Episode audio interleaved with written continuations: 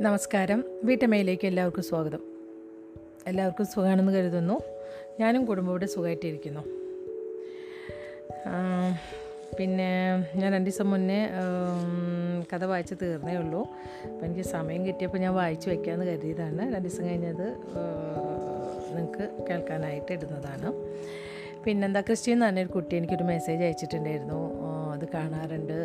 അത് ഭയങ്കര ഇഷ്ടമാണ് കഥ വായി കഥ കേൾക്കാൻ ഇഷ്ടമാണെന്ന് എഴുതിയിട്ടുണ്ട്. പിന്നെ പിന്നെ എല്ലാവരും പറയണ പോലെ ഇത് വായിക്കുമ്പോൾ ഓരോ ഭാഗത്തിനനുസരിച്ചിട്ടുള്ള ഫീലിങ്സ് അല്ല അല്ലെങ്കിൽ നമ്മൾ ആ ഭാവത്തിനോടനുസരിച്ച് വായിച്ച കൊള്ളാമെന്ന് പലരും അഭിപ്രായപ്പെടുന്നുണ്ട്.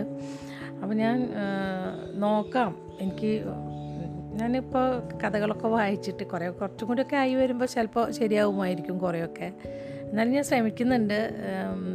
ചില ഭാഗത്തൊക്കെ അതിനനുസരിച്ചിട്ട് പറയാനായിട്ട്. അപ്പോൾ പതുക്കെ പതുക്കെ ശരിയാവും എന്ന് വിചാരിക്കുന്നു. അതുവരെയൊക്കെ നിങ്ങളൊന്ന് ക്ഷമിച്ചേക്ക്. അപ്പോൾ ഞാൻ ആ കുട്ടിക്ക് മെസ്സേജ് അയച്ചിട്ടുണ്ടായിരുന്നു. ആദ്യം ഞാൻ കുറച്ച് തിരക്കിലായിരുന്നു. അപ്പോൾ കണ്ട വശം ഞാൻ രണ്ട് വരി എഴുതി അയച്ചിട്ടുണ്ടായിരുന്നു. പിന്നെ ഞാൻ മെസ്സേജ് ഒരെണ്ണം വിശദമായിട്ട് എഴുതിയിട്ടുണ്ടായിരുന്നു. ഒരു മെസ്സേജ് അയച്ചിട്ടുണ്ടായിരുന്നു. പിന്നെ എനിക്ക് മെസ്സേജ് അയക്കുകയാണെങ്കിൽ ഞാൻ മറുപടി അയക്കുകയാണെങ്കിൽ ജസ്റ്റ് കണ്ടെന്നുണ്ടെങ്കിൽ നിങ്ങൾ ഒരു ഹായ് പറയണം കേട്ടോ. അപ്പോൾ ചിലപ്പോൾ ഒന്ന് കണ്ടില്ല എന്ന് വെച്ചിട്ടാണ് ഞാൻ പറയണത്. അപ്പോൾ ഹായ് അയച്ചു കഴിഞ്ഞാൽ ഞാൻ കരുതിക്കൊള്ളാം നിങ്ങൾ മെസ്സേജ് വായിച്ചിട്ടുണ്ടെന്ന്. കേട്ടല്ലോ? പിന്നെന്താ പറയാനുള്ളത്? മൂകാംബിയിലത്തെ കാര്യം പറഞ്ഞ് മുഴുവനായിട്ടുണ്ടായിരുന്നില്ല. ഞാൻ പറഞ്ഞിട്ടുണ്ടായിരുന്നു എന്താണ് മുരുടേശ്വറിൽ പോകേണ്ട കാര്യം. അതിനൊക്കെ മുന്നേ കുടജാതിയിൽ പോകണമെന്ന് വെച്ചിട്ടുണ്ടായിരുന്നു. പക്ഷേ ഇതുവരേക്കും സാധിച്ചിട്ടില്ല. കാരണം എന്താണെന്ന് വെച്ചാൽ നമ്മളെപ്പോഴും ഈ മഴക്കാലത്താണ് അവിടെ പോവാറ്. അപ്പോൾ ആ സമയത്ത് എപ്പോഴും മണ്ണിടിച്ചിലൊക്കെ ഉണ്ടാവാറുണ്ടെന്ന് പറയുന്നുണ്ട്. അപ്പോൾ ഞങ്ങളുടെ കൂടെ ഒരു ഷാർജയിലുള്ളപ്പോൾ ഒരു പാർട്ടി ഞങ്ങളുടെ കൂടെ ഇതുപോലെ വെക്കേഷന് പോയപ്പോൾ അവർ പോയിട്ടുണ്ടായിരുന്നു ജീപ്പിൽ അവർ ശരിക്കും കഷ്ടപ്പെട്ടു എന്ന് പറഞ്ഞു. മലയിടിഞ്ഞിട്ട് ജീപ്പ് അങ്ങോട്ടും ഇങ്ങോട്ടും പോകാൻ പറ്റാത്ത സ്ഥിതിയിലായിരുന്നു പറഞ്ഞു. അപ്പോൾ ഒരുപാട് നേരം നിന്നിട്ടാണ് അത് ശരിയാക്കി ഭയങ്കരമായിട്ട് പേടിച്ചു പോയി എന്ന് പറഞ്ഞു. അതുപോലെ രണ്ട് ചെറിയ കുട്ടികളായിട്ട് പോയതാണ്. കുറപ്പഴല്ല കേട്ടോ കുറച്ച് വർഷം മുന്നാണ്. അപ്പോൾ അതുകൊണ്ട് തന്നെ മഴക്കാലത്ത് എപ്പോഴാ ചേച്ചിയും പറയും നിങ്ങളിപ്പോൾ ഈ സമയത്ത് പോവല്ലേ? വേറെ ഏതെങ്കിലും സമയത്തൊക്കെ പോവാന്ന് വരുമ്പോൾ പോവാന്ന് പറയും. അപ്പോൾ അവിടേക്കൊന്ന് പോകണമെന്ന് ആഗ്രഹമുണ്ട്. പിന്നെ ചിലരൊക്കെ നടന്നു പോകുന്നുണ്ട് കേട്ടോ. എനിക്കിനി നടന്നു പോകാനൊന്നും പറ്റില്ല. ചെറിയ കുട്ടികളൊക്കെ ഓടി ഓടി കയറുക. പ്രായമുള്ളവർക്കൊക്കെ എങ്ങനെയാണ് തരി കുറഞ്ഞവർക്ക് ചിലപ്പോൾ കയറാൻ പറ്റിയിരിക്കട്ടെ എന്റെ കാര്യം ഞാൻ പറഞ്ഞത് എനിക്ക് ബുദ്ധിമുട്ടാവും. പക്ഷെ പോകണമെന്ന് ആഗ്രഹമുണ്ട്.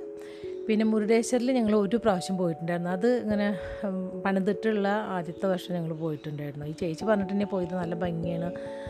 ഭയങ്കര വലിയ ശിവനൊക്കെ ഉണ്ടാക്കി വെച്ചിട്ടുണ്ടെന്ന്. അപ്പോൾ ഞങ്ങളവിടെ പോയിട്ടുണ്ടായിരുന്നു. വലിയ ഗോപുരമൊക്കെ ഉണ്ട് അവിടെ.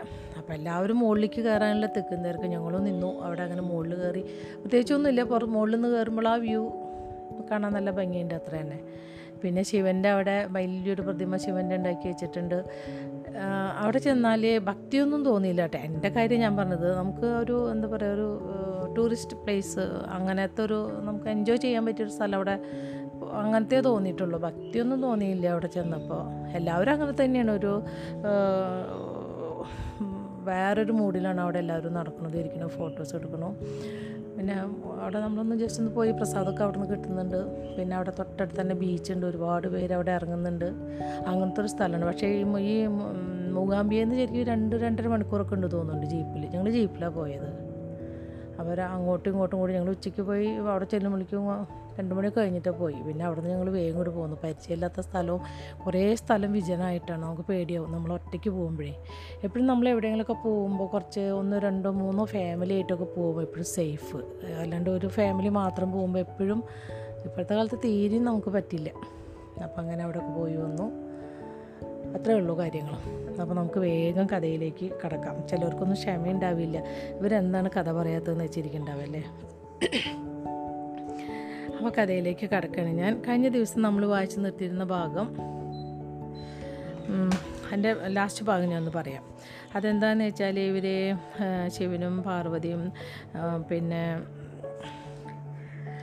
കാളി ഇവരെല്ലാവരും കൂടിയിട്ട് സംസാരിക്കുകയാണ് യുദ്ധം മെലൂഹ അങ്ങനെ മെലൂഹ നമുക്ക് മെലൂഹയ്ക്കെതിരെ യുദ്ധം ചെയ്യണം. പിന്നെ സോമരസ നിർമ്മാണശാല എങ്ങനെ നമ്മൾ നശിപ്പിക്കാൻ പറ്റും? ഇതൊക്കെയാണ് അവർ ചർച്ച ചെയ്യുന്നത്. അപ്പോൾ സതി അല്ല കാളി പറയാണ്. അപ്പോൾ ഈ സോമരസത്തിന്റെ നിർമ്മാണശാല എന്ന് പറയണത് ഒരു എന്നിട്ടാണോ.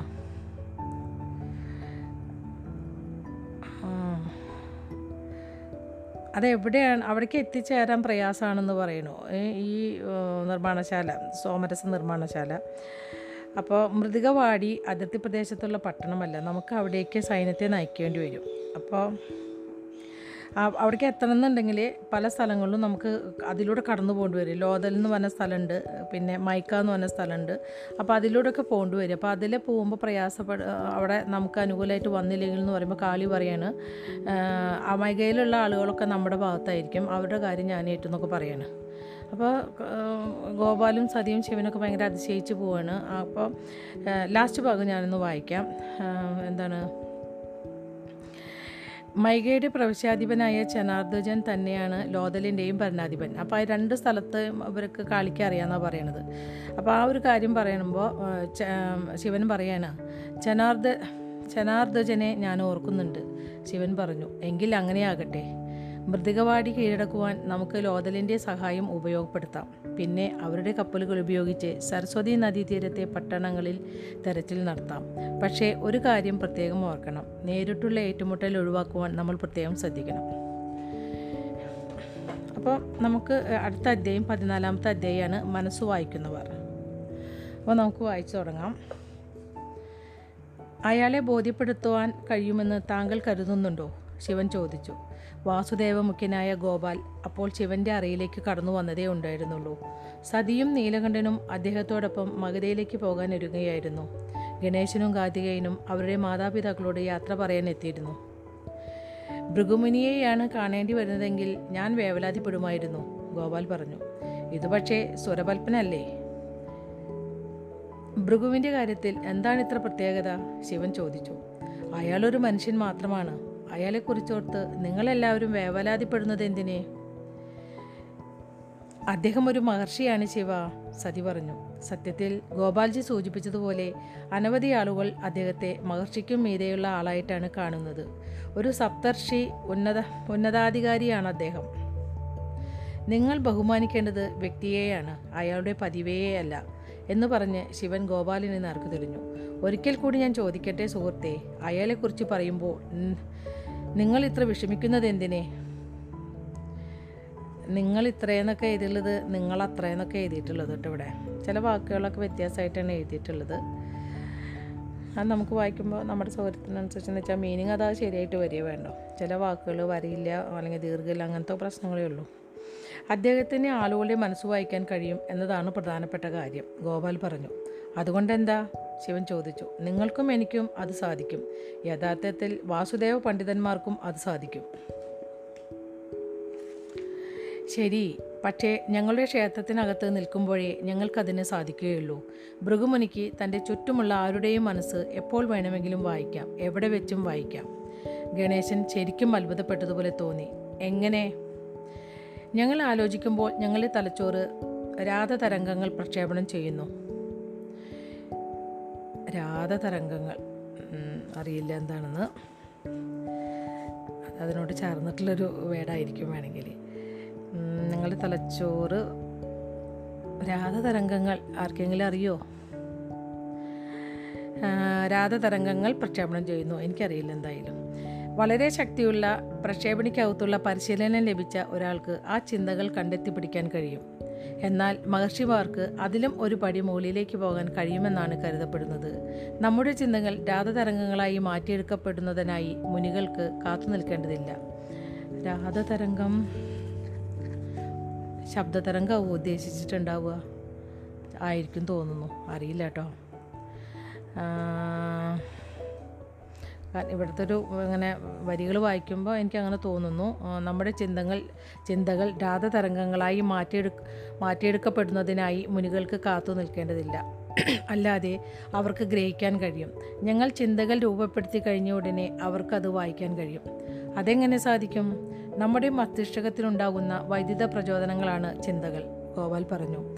ഈ പ്രചോദനങ്ങൾ നമ്മുടെ കണ്ണിലെ കൃഷ്ണമണികളെ നേരിയ തോതിൽ ചലിപ്പിക്കുന്നു. മഹർഷിയെപ്പോലെ പരിശീലനം ലഭിച്ച ഒരാൾക്ക് നമ്മുടെ കണ്ണിലെ കൃഷ്ണമണികളുടെ അനക്കം മനസ്സിലാക്കുവാനും നമ്മുടെ ചിന്തകൾ ഗ്രഹിക്കുവാനും സാധിക്കും. ശ്രീരാമദേവ രക്ഷിക്കണേ സ്തബ്ധനായി പോയ കാർത്തികേയൻ മന്ത്രിച്ചു. ഇതെങ്ങനെ സാധിക്കുമെന്ന് എനിക്കിപ്പോഴും മനസ്സിലായിട്ടില്ല അവിശ്വാസത്തോടെ ശിവൻ പറഞ്ഞു. കണ്ണിലെ കൃഷ്ണമണിയുടെ ചലനങ്ങളിലൂടെയാണ് നമ്മൾ ചിന്തകൾ നമ്മുടെ ചിന്തകൾ കടന്നു പോകുന്നതെന്നാണോ താങ്കൾ കരുതുന്നത്? ഏതു ഭാഷയിലൂടെയായിരിക്കും ആ ആശയവിനിമയം നടക്കുന്നത്? ഇനി യാതൊരു ഇതിന് യാതൊരു യുക്തിയുമില്ല.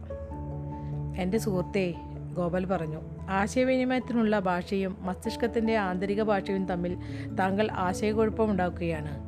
ഉദാഹരണത്തിന് സംസ്കൃതം ആശയവിനിമയത്തിനുള്ള ഭാഷയാണ്.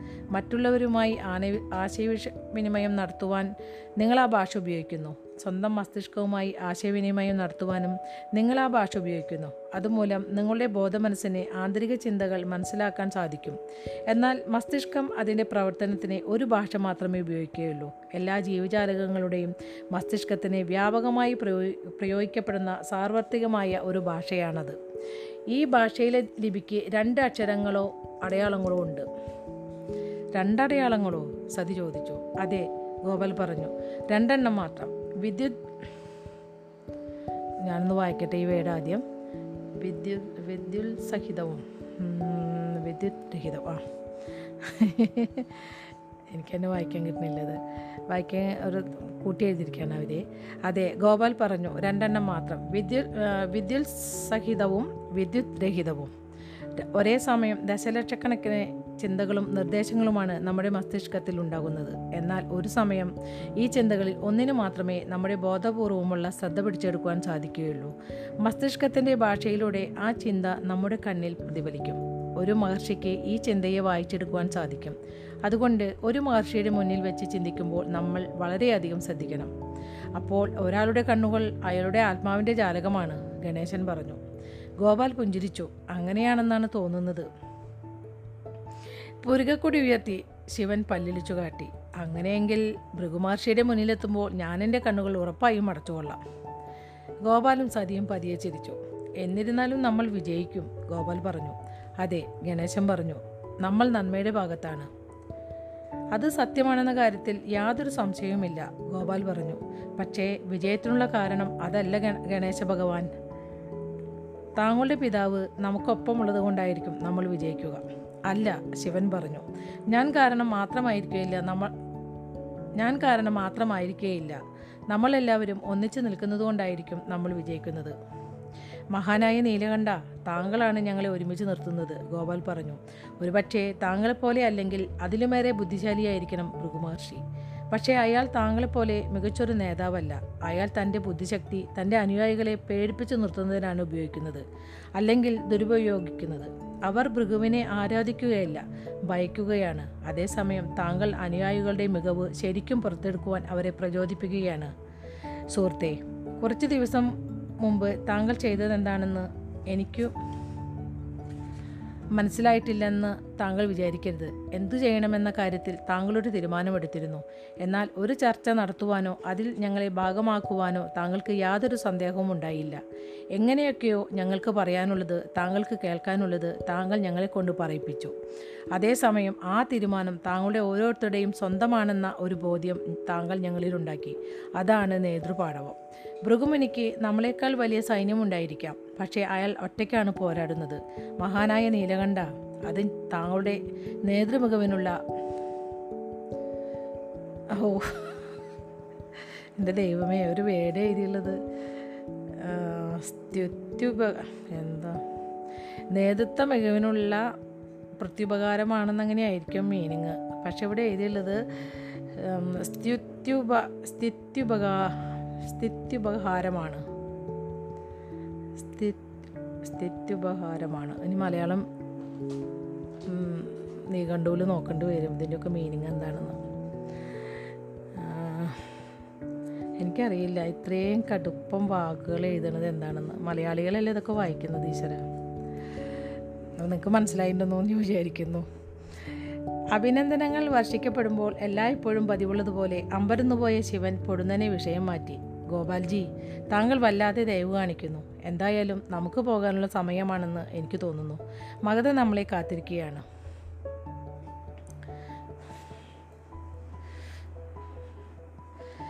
ഇനി വേറൊരു ഭാഗമാണിത്. ഭഗീരഥൻ എവിടെയുണ്ടോ? സ്തബ്ധനായി പോയ ചക്രവർത്തിയെ നോക്കി സെമന്തകൻ തലയാട്ടി. ഉണ്ട് പ്രഭു പക്ഷേ അയാളെങ്ങനെ? പ്രധാനമന്ത്രി സമന്തകൻ ദിലീപൻ പറയുന്നതിന്റെ ഇടയ്ക്കു കയറി ഭൃഗു പറഞ്ഞു. അദ്ദേഹത്തെ കാണുന്നതിൽ എനിക്ക് സന്തോഷമുണ്ട്. രാജകുമാരി ആനന്ദമയും അവരുടെ ഭർത്താവും കുമാരനൊപ്പം വന്നിട്ടുണ്ടോ? ഇല്ല പ്രഭു സെമന്തകം പറഞ്ഞു. അദ്ദേഹം ഒറ്റയ്ക്കാണ് വന്നിട്ടുള്ളത്. അതാണ് ഏറ്റവും നിർഭാഗ്യകരം ഭൃഗു പറഞ്ഞു. എല്ലാ ആദരവോടും കൂടെ അദ്ദേഹത്തെ ഞങ്ങൾ മുന്നിലേക്ക് ആനയിക്കുക. അങ്ങയുടെ ഉത്തരവ് പോലെ എന്ന് പറഞ്ഞുകൊണ്ട് ഭൃഗുവിനെയും ദിലീപിനെയും വണങ്ങി സെമന്തകൻ പുറത്തേക്ക് പോയി. അയാൾ പുറത്തേക്കിറങ്ങിയ പുറത്തേക്ക് ഉടൻ ഭൃഗു ദിലീപിനെ നോക്കി. രാജൻ അങ്ങ് സ്വയം നിയന്ത്രിക്കുവാൻ പഠിക്കണം. ഗോദാവരിയിലെ ആക്രമണത്തെക്കുറിച്ച് സമന്തകന് യാതൊന്നും അറിഞ്ഞുകൂടാ.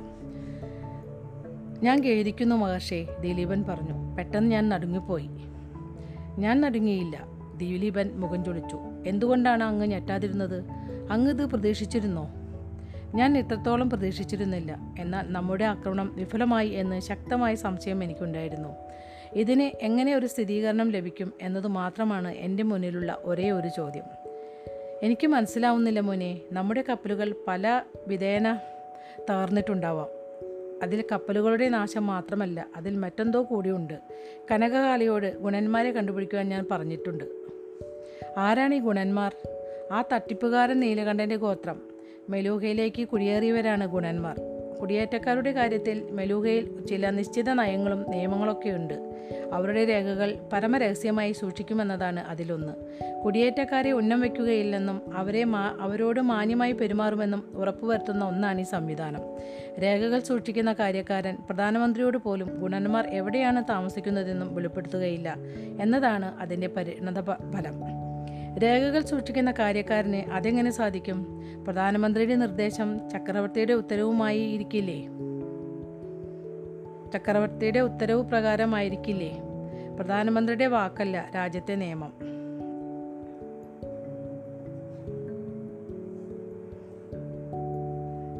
ഒരു മിനിറ്റ് കേട്ടോ. അത് പ്രധാനമന്ത്രിയുടെ വാക്കല്ലേ എന്നാണ് കേട്ടോ അവിടെ എന്നാലേ ഈ വരി ശരിയാവുള്ളൂ.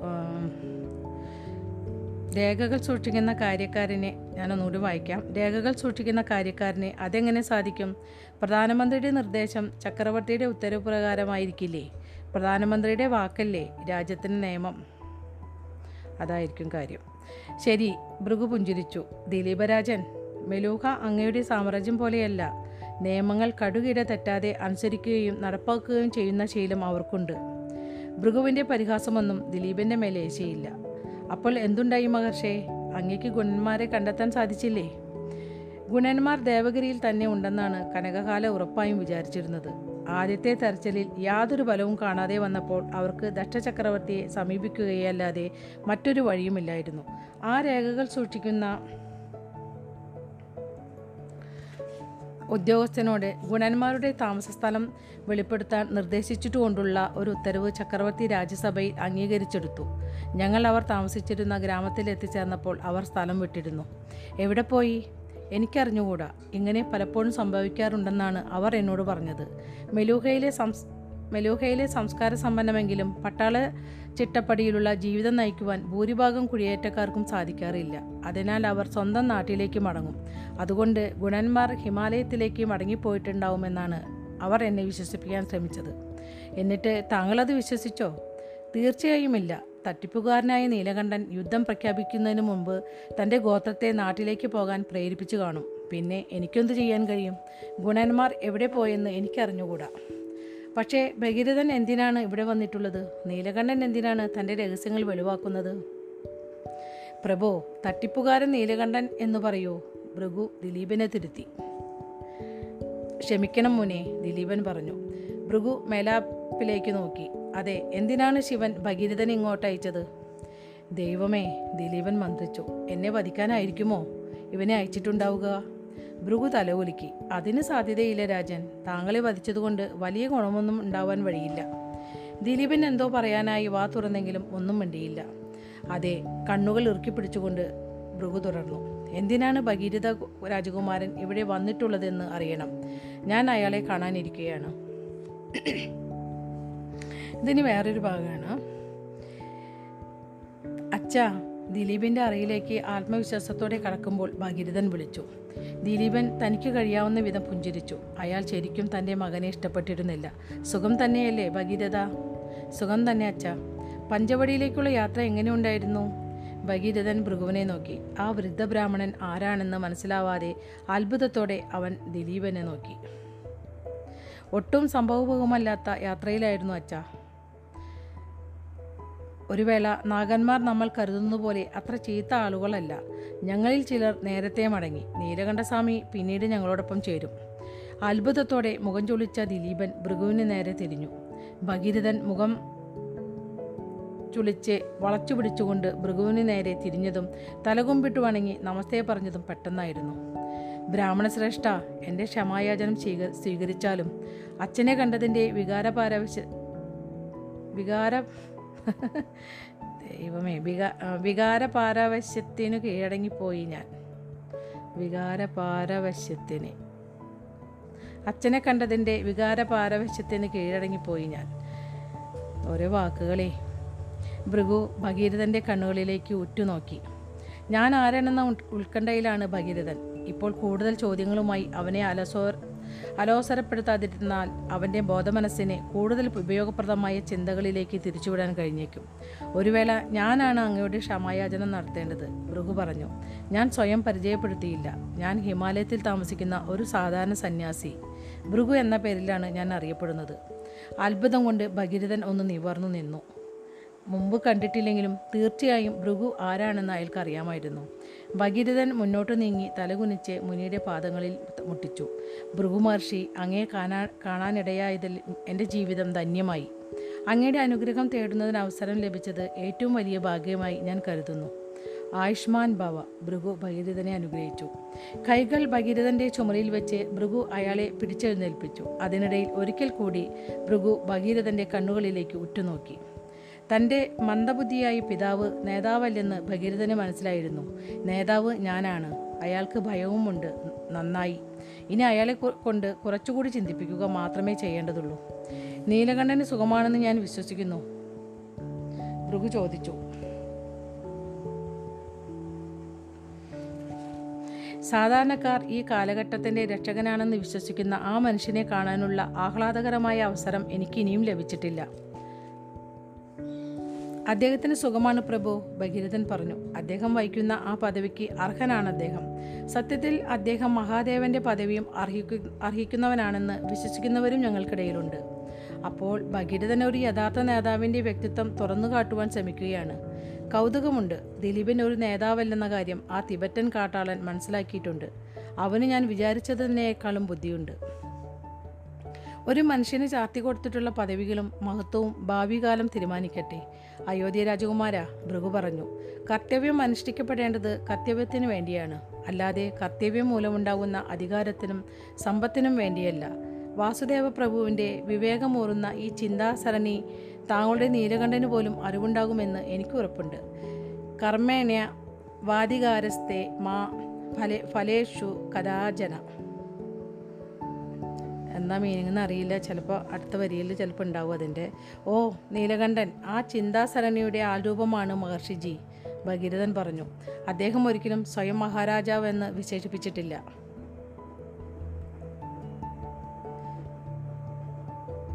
ഞങ്ങളാണ് അദ്ദേഹത്തെ അങ്ങനെ അഭിസംബോധന ചെയ്യുന്നത്. ഭൃഗു പുഞ്ചിരിച്ചു. ധീരനായ കുമാര ഇത്രയധികം കൂറ് പ്രചോദിപ്പിക്കുവാനാണ് ഇത്രയധികം കൂറ് പ്രചോദിപ്പിക്കുന്നവനാണെങ്കിൽ നിങ്ങളുടെ നീലകണ്ഠൻ ശരിക്കും മഹാനാണ്. ആട്ടെ പഞ്ചവടി എങ്ങനെയുണ്ട്? എനിക്ക് ആ രാജ്യം സന്ദർശിക്കുവാനുള്ള ഭാഗ്യം ഇതുവരെ ഉണ്ടായിട്ടില്ല. അതൊരു മനോഹരമായ നഗരമാണ് മഹർഷിജി പഞ്ചവടിയുടെ പ്രാന്തപ്രദേശത്ത് വെച്ചാണ് അവർ ആക്രമിക്കപ്പെട്ടത്. നമ്മുടെ കപ്പലുകൾ അവിടെ വരെ എത്തി. അപ്പോഴാണ് അവരുടെ തീത്തോണികൾ നമ്മളെ ആക്ര- ആക്രമിച്ചത്. അപ്പോൾ പഞ്ചവടിയുടെ സ്ഥാനത്തെക്കുറിച്ച് നമ്മുടെ അറിവ് ശരിയാണ്. ശ്രീരാമദേവന്റെ അനുഗ്രഹത്തോടെ ഞാനൊരിക്കൽ പഞ്ചവടി സന്ദർശിക്കും ഭൃഗു പറഞ്ഞു. നാഗന്മാരുടെ റാണി അങ്ങയെ ആദരിക്കുമെന്ന് എനിക്ക് ഉറപ്പുണ്ട് മഹർഷേ ഭഗീരഥൻ പറഞ്ഞു. ഭൃഗു പുഞ്ചിരിച്ചു. ഒരു അർദ്ധാവസരം കിട്ടിയാൽ പോലും കാളി എന്നെ കൊല്ലും. രുദ്രഭഗവാന്റെ ഐതിഹാസികമായ ക്രോധത്തേക്കാൾ തീക്ഷ്ണമാണ് കാളിയുടെ ക്രോധം. പക്ഷേ ഭഗീരഥകുമാര താങ്കൾ ചെയ്ത ഒരു അനൗജ്യത്തെക്കുറിച്ച് എനിക്ക് പരാതി പറയാതിരിക്കാനാവില്ല ഭൃഗു പറഞ്ഞു. അമ്പരന്നു പോയ ഭഗീരഥൻ കൈക്കൂപ്പി ക്ഷമയാചിക്കും പോലെ വണങ്ങി. മഹർഷേ ഏതെങ്കിലും വിധത്തിൽ താങ്കളെ വിഷമിച്ചിട്ടുണ്ടെങ്കിൽ ഞാൻ നിർവ്യാജം മാപ്പ് ചോദിക്കുന്നു. അതെങ്ങനെ പരിഹരിക്കാമെന്ന് ദയവായി എന്നോട് പറയുക. അത് വളരെ ലളിതമായ കാര്യമാണ് ഭൃഗു പറഞ്ഞു. ഞാൻ ചക്രവർത്തിയുടെ മകളെയും അവരുടെ നവവരനെയും കാണാനിരിക്കുകയായിരുന്നു. എന്നാൽ താങ്കൾ കുമാരി ആൻഡമയ്യെ താങ്കൾക്കൊപ്പം കൊണ്ടുവന്നില്ല. എന്റെ നോട്ടക്കുറവ് ക്ഷമിച്ചാലും പ്രഭു ഭഗീരഥൻ പറഞ്ഞു എന്റെ ആദരണീയനായ പിതാവിനെ കുറേ കാലമായി കണ്ടിട്ടില്ലായിരുന്നു. അദ്ദേഹത്തെ മുഖം കാണിക്കാനായി ഞാൻ തിടുക്കപ്പെട്ടു വന്നതുകൊണ്ടാണ് ഞാനത് പറയാൻ മറന്നത്. കുമാരി ആനന്ദമയും അവളുടെ ഭർത്താവ് സേനാപതി പർവതേശ്വരനും കാശിയിലേക്ക് പോയിരിക്കുകയാണ്. ഭഗീരഥന്റെ ചിന്തകൾ വായിച്ചെടുത്ത ഭൃഗു പെട്ടെന്ന് ശ്വാസം മടക്കി പിടിച്ചു. പർവതേശ്വരൻ കൂറുമാറുവാൻ ആഗ്രഹിക്കുന്നുവോ? അദ്ദേഹം എലുവിലേക്ക് മടങ്ങാൻ ആഗ്രഹിക്കുന്നുവോ? കുമാരി ആനന്ദമയെയും പർവതേശ്വരനും നേരിൽ കാണാൻ അവസരം ലഭിക്കുന്നത് ഈശ്വരെ ഈശ്വരേച്ഛയനുസരിച്ച് മാത്രമായിരിക്കുമെന്ന് ഞാൻ കരുതുന്നു ഭൃഗു പറഞ്ഞു. ഭൃഗുവിന്റെ മുഖത്തെ പുഞ്ചിരി കണ്ടപ്പോൾ ഭഗീരഥൻ അസ്വസ്ഥനായി. വൈകാതെ തന്നെ അങ്ങനെ സംഭവിക്കട്ടെ മഹർഷി ഭഗീരഥൻ പറഞ്ഞു. എനിക്ക് ചില ആളുകളെ കണ്ട ശേഷം ചില കാര്യങ്ങൾ പൂർത്തിയാക്കുവാനായി കാശിയിലേക്ക് പോകണം. ദിലീപൻ എന്തോ പറയാൻ ഒരുങ്ങിയപ്പോൾ ഭൃഗു തന്റെ കൈകൾ ഉയർത്തി. അത് ഭഗീരഥന്റെ ശിരസിൽ വെച്ചു. തീർച്ചയായും അങ്ങനെയാകട്ടെ ധീരനായ കുമാര ശ്രീരാമദേവനെ സ്മരിച്ചുകൊണ്ടു പോകൂ. മഹർഷേ എന്തുകൊണ്ടാണ് അങ്ങ് അവനെ വിട്ടയച്ചത്? ഭഗീരഥൻ ഉടെ പോയ ഉടനെ ദിലീപൻ ചോദിച്ചു. നമുക്കവനെ തടവിലാക്കാമായിരുന്നു. അവനെ ചോദ്യം ചെയ്താൽ പഞ്ചവടിയിൽ നടന്ന കാര്യങ്ങളെല്ലാം വ്യക്തമായി പുറത്തു വരുമായിരുന്നു. അവിടെ എന്താണ് ഉണ്ടായതെന്ന് എനിക്കറിയാം ഭൃഗു പറഞ്ഞു. നമ്മുടെ കപ്പലുകൾ പഞ്ചവടിയിലെത്തി. അവരുടെ യാത്രാ സംഘത്തിലെ അനേകം പേരെ കൊല്ലുവാനും നമുക്ക് സാധിച്ചു. പക്ഷേ പ്രധാനപ്പെട്ട നേതാക്കളെ വധിക്കുവാൻ കഴിഞ്ഞില്ല. ശിവനിപ്പോഴും ജീവിച്ചിരിപ്പുണ്ട്. ആ യുദ്ധത്തിൽ നമ്മുടെ കപ്പലുകൾ തകർക്കപ്പെട്ടു. എന്നാലും ഭഗീരഥനെ നമ്മൾ വിടാൻ പാടില്ലായിരുന്നു. അവരുടെ പ്രധാന നേതാക്കളിൽ ഒരുത്തനെ നമ്മൾ എന്തിനാണ് വെറുതെ വിടുന്നത്? ഞാൻ അയാൾക്ക് ദീർഘായുസ് നേർന്നു രാജൻ. എന്നെ ഒരു നുണയനാക്കുവാൻ അങ്ങ് ആഗ്രഹിക്കുന്നുണ്ടാവില്ലെന്ന് എനിക്കുറപ്പുണ്ട് തീർച്ചയായും മഹർഷി. ഭൃഗു ദിലീപിനെ നോക്കി പുഞ്ചിരിച്ചു. മഹാരാജാവേ അങ്ങ് ചിന്തിക്കുന്നത് എന്താണെന്ന് എനിക്കറിയാം. അങ്ങ് എന്നെ വിശ്വസിക്കുക. ചതുരംഗത്തിലെ പോലെ യുദ്ധത്തിലും നമ്മൾ ചെറിയൊരു കരുവിനെ ബലി കൊടുക്കുന്നത് ഭാവിയിൽ ഏറെ പ്രധാനപ്പെട്ട മറ്റൊരു കരുവിനെ പിടിച്ചെടുക്കുവാനാണ്. ദിലീപൻ മുഖം ചൊളിച്ചു. ഞാൻ ഒന്നുകൂടി വ്യക്തമാക്കാം പ്രഭു ഭൃഗു പറഞ്ഞു. അയോധ്യയിൽ വെച്ച് ഭഗീരഥകുമാരന് യാതൊരു ആപത്തും ഉണ്ടാകാൻ പാടില്ല പാടില്ല. ഒരു ദിവസത്തിനുള്ളിൽ അയാൾ ഈ നഗരം വിട്ടുപോകുമെന്നാണ് ഞാൻ വിചാരിക്കുന്നത്. അയാൾ സുരക്ഷിതനായി ഇവിടെ നിന്ന് പോകണം. ഭഗീരഥന്റെ ഈ ഹ്രസ്വ സന്ദർശനത്തിൽ നിന്ന് നമ്മൾ കൂടുതൽ പ്രയോജനം നേടിയിട്ടില്ലെന്ന് അവൻ മനസ്സിലാക്കണമെന്നാണ് ഞാൻ ഉദ്ദേശിക്കുന്നത്. ശരി മഹർഷേ ഉടൻ തന്നെ ഒരു അതിവേഗ തോണി തയ്യാറാക്കുക.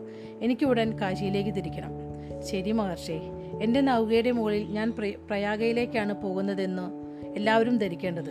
ഭഗീരഥന് അയോധ്യയിൽ ഇപ്പോഴും സുഹൃത്തുക്കളുണ്ട്. ഞാൻ കാശിയിലേക്കാണ് പോകുന്നതെന്ന് അയാൾ അറിയാൻ പാടില്ല. മനസ്സിലായോ? തീർച്ചയായും സ്വാമി ഇപ്പോൾ തന്നെ ഇക്കാര്യം ഞാൻ സമന്തകനെ ഏൽപ്പിച്ചേക്കാം. അപ്പം നമ്മുടെ പതിനാലാമത്തെ അധ്യായം മനസ്സ് വായിക്കുന്നവർ ഇവിടെ അവസാനിച്ചിരിക്കുകയാണ്. അപ്പോൾ ഞാൻ അടുത്ത അധ്യായം നോക്കട്ടെ കൂടുതലുണ്ടോയെന്ന്. കുറച്ചാണെങ്കിൽ ഞാൻ അതും കൂടി വായിച്ചു തരാം കുറച്ച് നാലഞ്ച് പേജേ ഉള്ളൂ. അപ്പോൾ അതും കൂടി വായിച്ചത് ഞാൻ നിങ്ങൾക്ക്. അപ്പോൾ അടുത്ത അധ്യായത്തിന്റെ പേര് പതി പതിനഞ്ചാമത്തെ അധ്യായമാണ് അപ്പോൾ അതുകൂടി ഞാൻ ഇതിനോടൊപ്പം വായിച്ചു തരാം മഗധയിലെ തുറമുഖങ്ങളുടെ ചുമതലയുള്ള മന്ത്രി അന്തകൻ ശിവനെയും സതിയെയും ഗോപാലിനെയും സ്വരവൽപ്പന്റെ കൊട്ടാരത്തിലേക്ക് അപ്പോൾ കൂട്ടിക്കൊണ്ടു ചെന്നതേ ഉണ്ടായിരുന്നുള്ളൂ. സ്വരവൽപ്പന്റെ സ്വകാര്യ വസതിയിലെ വസതിയിലാണ് നമുക്ക് താമസ സൗകര്യം ഒരുക്കിയിട്ടുള്ളത്. മഹേന്ദ്രരാജന്റെ കൊട്ടാരത്തിലല്ല. അതാണ് എനിക്ക് വിചിത്രമായി തോന്നിയത്.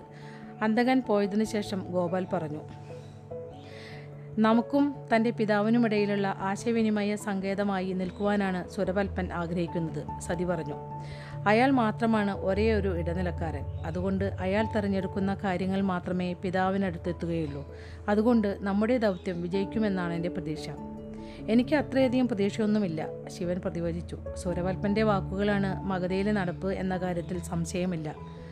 രാജകുമാരനാണെന്ന് രാജകുമാരനാണെന്നതിനു പുറമെ രാജമുദ്ര അയാളുടെ കൈവശമാണ്. ഉഗ്രസേന രാജകുമാരൻ കൊല്ലപ്പെട്ട വിഷയത്തിൽ പിതാവിന്റെ പ്രതികരണത്തിൽ നിന്ന് വ്യത്യസ്തമാണ് അയാളുടെ സമീപനം. അതുകൊണ്ടായിരിക്കാം അയാൾ നമ്മളോട് ഇവിടെ വെച്ച് സ്വകാര്യ സംഭാഷണം നടത്തുവാൻ തയ്യാറാവുന്നത്. ഒരുപക്ഷേ ഗോപാൽ പറഞ്ഞു അതുകൊണ്ടായിരിക്കാം നമ്മളെ സ്വീകരിക്കുവാൻ മഹേന്ദ്ര രാജാവിന്റെ പ്രതിനിധിക്ക് പകരം അന്തകൻ എത്തിയത്. അതെ ശിവൻ പറഞ്ഞു അന്തകൻ സുരവൽപ്പനോട് കൂറ് പുലർത്തുന്നവനാണ് എന്നാണ് എന്റെ വിശ്വാസം. നല്ലത് സംഭവിക്കുമെന്ന് നമുക്ക് പ്രത്യാശിക്കാം സതി പറഞ്ഞു. ശിവനും സതിയും ഗോപാലും സുരപത്മന്റെ രാജകീയ വസതിയിലെ വസതിയിലേക്ക് പ്രവേശിച്ചപ്പോൾ അയാൾ തന്റെ സിംഹാസനത്തിൽ നിന്ന് എഴുന്നേറ്റ് നിന്നു. നീലകണ്ഠന്റെ അടുത്തേക്ക് നടന്നു വന്ന അയാൾ അവന്റെ മുന്നിൽ മുട്ടുകുത്തിയിരുന്നു. സ്വരവൽപ്പൻ ശിരസ് ശിവന്റെ പാദത്തിൽ അർപ്പിച്ചു. മഹാനായ നീലകണ്ഠ എന്നെ അനുഗ്രഹിച്ചാലും. സുഖിനോ ഭവ സുരപത്മന്റെ ശിരസിൽ കൈവച്ച് ശിവൻ അയാളെ അനുഗ്രഹിച്ചു. സുരവൽപ്പൻ തല ഉയർത്തി ശിവനെ നോക്കി. ഈ സംഭാഷണം അവസാനിക്കുമ്പോൾ വിജയവും ആഹ്ലാദവും ചേർത്ത് അങ്ങനെ അനുഗ്രഹിക്കുമെന്ന് ഞാൻ ആഗ്രഹിക്കുന്നു. ശിവൻ തന്റെ കൈകൾ സുരവൽപ്പന്റെ ഇരു ചുമലുകളിലും വച്ചപ്പോൾ സുരവൽപ്പൻ എഴുന്നേറ്റു. സുരവൽപ്പൻ എന്നോടൊപ്പം വന്നിട്ടുള്ളവരെ ഞാൻ താങ്കൾക്ക് പരിചയപ്പെടുത്താം. ഇതെന്റെ പത്നി സതി. സുരവൽപ്പൻ ഭവ്യതയുടെ സതിക്ക് നേരെ തല കുനിച്ചു വന്ദിച്ചു. സതി അയാളെ പ്രത്യാഭിവാദ്യം ചെയ്തു. ഇതെന്റെ പ്രിയപ്പെട്ട സുഹൃത്ത് വാസുദേവ മുഖ്യൻ ഗോപാൽ ശിവൻ പരിചയപ്പെടുത്തി. കൈക്കൂപ്പി നമസ്തേ പറയുമ്പോൾ സ്വരവൽപ്പന്റെ കണ്ണുകൾ അത്ഭുതം കൊണ്ട് വിടർന്നു. ശ്രീരാമ ഭഗവാനെ രക്ഷിക്കണേ. പ്രാർത്ഥിച്ചുകൊള്ളുക ഗോപാൽ പറഞ്ഞു. ഭഗവാൻ രക്ഷിക്കും. സുരവൽപ്പൻ പുഞ്ചിരിച്ചു. എന്നോട് ക്ഷമിക്കണം ഗോപാൽജി. ഇതിഹാസ തുല്യരായ വാസുദേവന്മാർ യഥാർത്ഥത്തിലുള്ളതാണെന്ന് എന്റെ ദൂതന്മാർ എന്നോട് പറഞ്ഞിട്ടുണ്ട്. പക്ഷേ നിലനിൽപ്പിന് വലിയ ഭീഷണി ഉണ്ടായാൽ മാത്രമേ അവർ ലൗകിക കാര്യങ്ങൾ ഇടപെടാറുള്ളൂ എന്നാണ് ഞാൻ വിശ്വസിച്ചിരുന്നത്. ഇപ്പോൾ അങ്ങനെയൊരു സാഹചര്യം ഉളവായിരിക്കുന്നു സുരവൽപ്പൻ ഗോപാൽ പറഞ്ഞു. ശ്രീരാമദേവന്റെ അനുയായികളെല്ലാവരും നീലകണ്ഠന്റെ ഒപ്പം അണിനിരക്കേണ്ട ഒരു ഘട്ടമെത്തിക്കഴിഞ്ഞു സുരവൽപ്പൻ നിശബ്ദത പാലിച്ചു. മഗധയുടെ ധീരനായി രാജകുമാര നമുക്ക് അല്പം കൂടി സൗകര്യപ്രദമായ സ്ഥലത്ത് ചെന്നിരിക്കാം ശിവൻ പറഞ്ഞു. അലങ്കരിച്ച ഇരിപ്പിടങ്ങൾ നിരത്തിയിട്ടിരുന്ന ആ വസതിയുടെ വസതിയുടെ മധ്യത്തിലുള്ള ഒരു സ്ഥലത്തേക്ക് സ്വരപത്മൻ അവരെ നയിച്ചു. അന്തകനൊഴികെ മറ്റ് മഗധൻ ഉദ്യോഗസ്ഥരാരും അവിടെ ഇല്ല എന്ന കാര്യം ഗോപാൽ ശ്രദ്ധിച്ചു. താമസിയാതെ അന്തകൻ മത മഗധയുടെ സൈന്യത്തിന്റെ ചുമതല ഏറ്റെടുക്കുമെന്ന കിംവദന്തി ശരിയാക്ക ശരിയായിരിക്കാമെന്ന് തോന്നി. മഗധയിലെ കൊട്ടാരത്തിലെ മറ്റു പ്രധാനികളാരും തന്നെ നീലകണ്ഠനുമായി ബന്ധം സ്ഥാപിച്ചിട്ടില്ലെന്ന് അനുമാനിക്കാവുന്നതേയുള്ളൂ. അയോധ്യയുമായി മഗധിക്കുള്ള പരമ്പരാഗത ശത്രുതയുടെ പേരിൽ മഗധക്കാർ നീലകണ്ഠനുമായി സഖ്യമുണ്ടാക്കിയേക്കാമെന്ന് ആളുകൾ സങ്കല്പിച്ചേക്കാം എന്നാൽ ഉഗ്രസേനന്റെ കൊലപാതകം ആ സാധ്യത ഇല്ലാതാക്കിയെന്ന് വേണം അനുമാനിക്കുവാൻ. അങ്ങേക്ക് വേണ്ടി ഞാൻ എന്താണ് ചെയ്തു തരേണ്ടത് പ്രഭു? സുരപത്മൻ ചോദിച്ചു. ഞാൻ നേരിട്ട് കാര്യത്തിലേക്ക് കടക്കാം സുരപത്മൻ ശിവൻ പറഞ്ഞു. താങ്കളുടെ സമർത്ഥന്മാരായ രഹസ്യാന്വേഷണ വിഭാഗം ഒരു യുദ്ധമുണ്ടാക്കുവാനുള്ള സാധ്യതയെക്കുറിച്ച് താങ്കളെ ധരിപ്പിച്ചിട്ടുണ്ടായിരിക്കും. സ്വരവൽപ്പൻ നിശബ്ദം തലയാട്ടി. അയോധ്യയുടെ തീരുമാനം അത്ര ബുദ്ധിപരമല്ല എന്നുകൂടി ഒരുപക്ഷെ താങ്കൾ മനസ്സിലാക്കി കാണും. ഗോപാൽ പറഞ്ഞു. അതെ അതെനിക്കറിയാം. ഒരു പുഞ്ചരിയുടെ ലാഞ്ചനയോടെ സുരവൽപ്പൻ പറഞ്ഞു. എന്നാൽ അയോധ്യയുടെ അനിശ്ചിതവും ആശയക്കുഴപ്പവും നിറഞ്ഞതുമായ സമീപനം മൂലം അവർ ഏത് ഭാഗത്ത് നിൽക്കുമെന്ന് ആർക്കും ഉറപ്പിക്കാനാവില്ല. സതി പുഞ്ചിരിച്ചു. ആട്ടേകുമാര താങ്കൾ എന്താണ് ചെയ്യാൻ ഉദ്ദേശിക്കുന്നത്? ദേവി സുരപത്മൻ സതിയോടായി പറഞ്ഞു. ഞാൻ നീലകണ്ഠന്റെ ഐതിഹ്യത്തിൽ വിശ്വസിക്കുന്ന ആളാണ്. അങ്ങ് മഹാദേവന്റെ പദവി തികച്ചും അർഹിക്കുന്നവനാണെന്ന് അനുയോജ്യനായ പിൻഗാമിയാണെന്ന് ഭഗവാൻ തെളിയിച്ചിരിക്കുന്നു. രുദ്രഭഗവാനോട് തന്നെ താരമ്യപ്പെടുത്തുന്നത് കേട്ട അസ്വസ്ഥനായി തന്ന ശിവൻ ആ ഇരിപ്പ് ഇരിപ്പിടത്തിൽ ഒന്ന് ഇളകിയിരുന്നു. അതിനൊക്കെ പുറമെ അയോധ്യ ഭയങ്കരമായ അതീ അതീശത്വം പ്രകടിപ്പിക്കുന്നു. സ്വരവൽപ്പൻ തുടർന്നു. സ്വദീപിന്റെ താല്പര്യങ്ങളുടെ പേരിൽ അത് ചേർക്കേണ്ടതുണ്ട്. മഗധയ്ക്ക് മാത്രമാണ് അത് ചെയ്യാനുള്ള ശേഷിയുള്ളത്. ശക്തനായ മഗധ സാമ്രാജ്യത്തിന് മാത്രമേ അയോധ്യയെ ചെറുക്കാനുള്ള ശേഷിയുള്ളൂ എന്നാണ് എനിക്ക് തോന്നുന്നത്. സതി പറഞ്ഞു. ഭവതി പറഞ്ഞതാണ് ശരി പുരവത്മൻ പറഞ്ഞു. നീലകണ്ഠന്റെ സൈന്യത്തോടൊപ്പം നിൽക്കുവാനുള്ള രണ്ടു നല്ല കാരണങ്ങൾ ഞാൻ പറഞ്ഞു കഴിഞ്ഞു. എന്നാൽ എന്ന അനിവാര്യമായ ആ വാക്ക് പുറത്തു വരുന്നത് കേൾക്കുവാനായി ശിവനും സതിയും ഗോപാലും നിശബ്ദം കാത്തു. എന്നിട്ടും സുരപത്മൻ തുടർന്നു. സാഹചര്യങ്ങൾ എന്റെ അവസ്ഥയെ കൂടുതൽ സങ്കീർണമാക്കി. ശിവന് നേരെ തിരിഞ്ഞ് പുരവ പുര- സുരപത്മൻ തുടർന്നു. സ്വാമി എന്റെ സങ്കീർണമായ അവസ്ഥയെക്കുറിച്ച് അങ്ങേക്ക് മനസ്സിലായിട്ടുണ്ടാകും. എന്റെ അനുജൻ ഉഗ്രസേനൻ നാഗ തീവ്രവാദി ആക്രമണത്തിൽ കൊല്ലപ്പെട്ടു. അതുകൊണ്ട് എന്റെ പിതാവ് അതിന് പ്രതികാരം ചെയ്യണമെന്ന കർക്കശമായ നിലപാടിൽ ഉറച്ചു നിൽക്കുകയാണ്. വിഷയത്തിന്റെ സങ്കീർണത മനസ്സിൽ വെച്ചുകൊണ്ട് ശിവൻ സൗമ്യമായി സംസാരിച്ചു.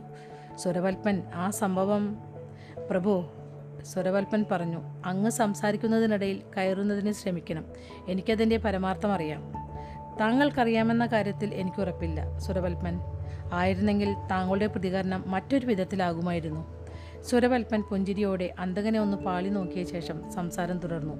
പ്രഭു ഞാനും മന്ദകനും ചേർന്ന് അക്കാര്യത്തിൽ വ്യക്തിപരമായി അന്വേഷണം നടത്തി. എന്റെ അനുജൻ കൊല്ലപ്പെട്ട സ്ഥലം ഞങ്ങൾ സന്ദർശിച്ചു. ആ സംഭവത്തെക്കുറിച്ച് ഞങ്ങൾക്കറിയാം. അപ്പോൾ സതിക്ക് ഇങ്ങനെ ചോദിക്കാനാ ചോദിക്കാതിരിക്കാനായില്ല. പിന്നെ എന്തുകൊണ്ടാണ്? എനിക്ക് എന്ത് ചെയ്യാൻ കഴിയും ദേവി? സുരവത്മൻ ചോദിച്ചു. സ്വന്തം രാജ്യത്തെ പ്രതിരോധിക്കുവാനുള്ള ശ്രമത്തിനിടെ നാഗന്മാരുടെ വീരത്വപൂർണമായ ആക്രമണത്തിൽ തന്റെ കുലി കുലീനനും ധീരനുമായ മകൻ കൊല്ലപ്പെട്ടുവെന്നാണ് ദുഃഖാർത്ഥനായ എന്റെ പിതാവ് ധരിച്ചിട്ടുള്ളത്. അദ്ദേഹത്തോട് ഞാനെങ്ങനെ സത്യം പറയും? ചൂതുകളിയിലും പന്തയത്തിലും ഭ്രമിച്ചു വശായ പണത്തിനോട് ആർത്തിയുണ്ടായിരുന്ന മകൻ കാളയോട്ടത്തിനു വേണ്ടി ഒരു കൊച്ചു ബാലനെ തട്ടിയെടുക്കാൻ ശ്രമിച്ചുവെന്ന് എനിക്കങ്ങനെ എനിക്ക് എങ്ങനെ അദ്ദേഹത്തോട് പറയാൻ കഴിയും? സ്വന്തം മകനെ സംരക്ഷിക്കുവാൻ ശ്രമിച്ച അമ്മയെ വധിക്കുവാനാണ് തന്റെ ധീരപുത്രൻ ശ്രമിച്ചതെന്ന് അച്ഛനോട് ഞാൻ പറയണോ? ക്രൂരന്മാരെന്ന് അറി അറിയപ്പെടുന്ന നാഗന്മാർ തന്റെ മകന്റെ മുട്ടാളത്തത്തിൽ നിന്ന് രാജ്യത്തെ ഒരു പ്രജയെ സംരക്ഷിച്ച നായകന്മാരാണെന്ന് ഞാനെങ്ങനെ പിതാവിനോട് പറയും? ഞാൻ പറയുന്നത് കേൾക്കുവാൻ പോലും അദ്ദേഹം തയ്യാറാകുമെന്ന് അങ്ങ് വിചാരിക്കുന്നുണ്ടോ? വേദനപ്പെടുത്തുന്നതാണെങ്കിൽ പോലും സത്യത്തിൽ കുലീനതയുണ്ട് സതി പറഞ്ഞു. സുരവൽമൻ മൃദുവായി ചിരിച്ചു. ദേവി ഇത് മെലൂഹയല്ല. മെലൂഹയുടെ സത്യത്തോടുള്ള ഭക്തി ചിന്തയുടെ കാർക്കശ്യം മാത്രമാണെന്നാണ് പലരും വിശ്വസിക്കുന്നത്. ഒരേ സമയം നിലവിലുള്ള നിരവധി സത്യങ്ങളിൽ നിന്ന് ഒരെണ്ണം തെരഞ്ഞെടുക്കുവാനാണ് ചന്ദ്രവംശികൾ താല്പര്യപ്പെടുന്നത്.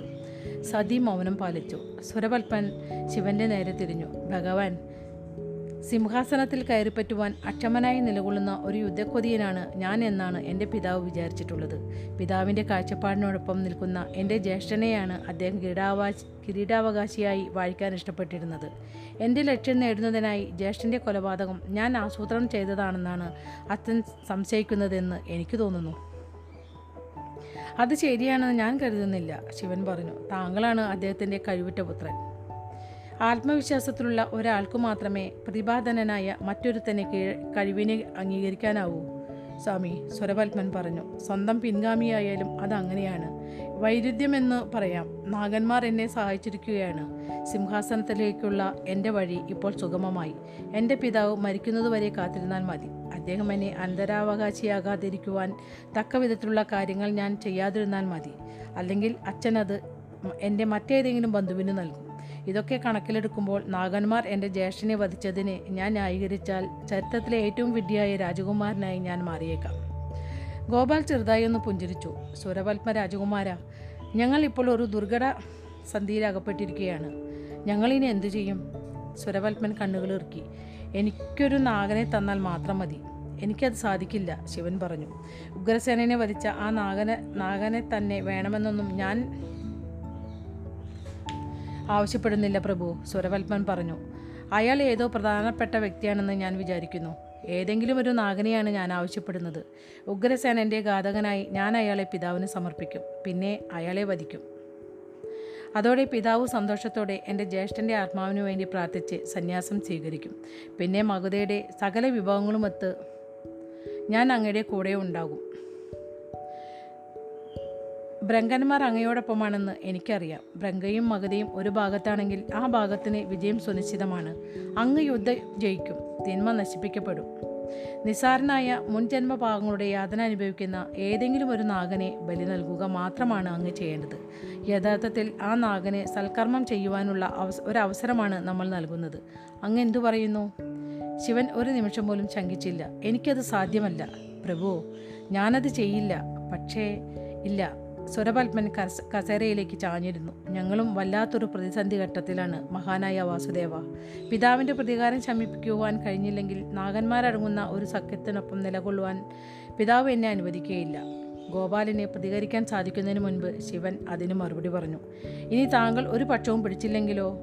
സംശയത്തോടെ പുരവൽ സുരപത്മൻ മുഖം ചൊളിച്ചു. നിഷ്പക്ഷത പാലിക്കുവാൻ പിതാവിനെ പ്രേരിപ്പിക്കുക. ശിവൻ തുടർന്നു അയോധ്യയുമായി യുദ്ധം ചെയ്യുവാനായി എന്റെ കപ്പലുകളെ ഇതുവഴി കടന്നുപോകാൻ അനുവദിക്കുക. അവരെ പരാജയപ്പെടുത്തുവാൻ ഞങ്ങൾക്ക് സാധിച്ചാൽ നിങ്ങൾ പ്രധാന നിങ്ങളുടെ പ്രധാന ശത്രു തളർന്നു കഴിഞ്ഞു എന്നർത്ഥം.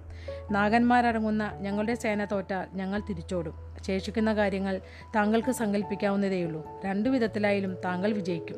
സുരവൽപ്പൻ പുഞ്ചിരിച്ചു. ആകർഷണീയമായ ഒരു പദ്ധതിയാണിത്. ഇത് വേറൊരു ഭാഗമാണിത്.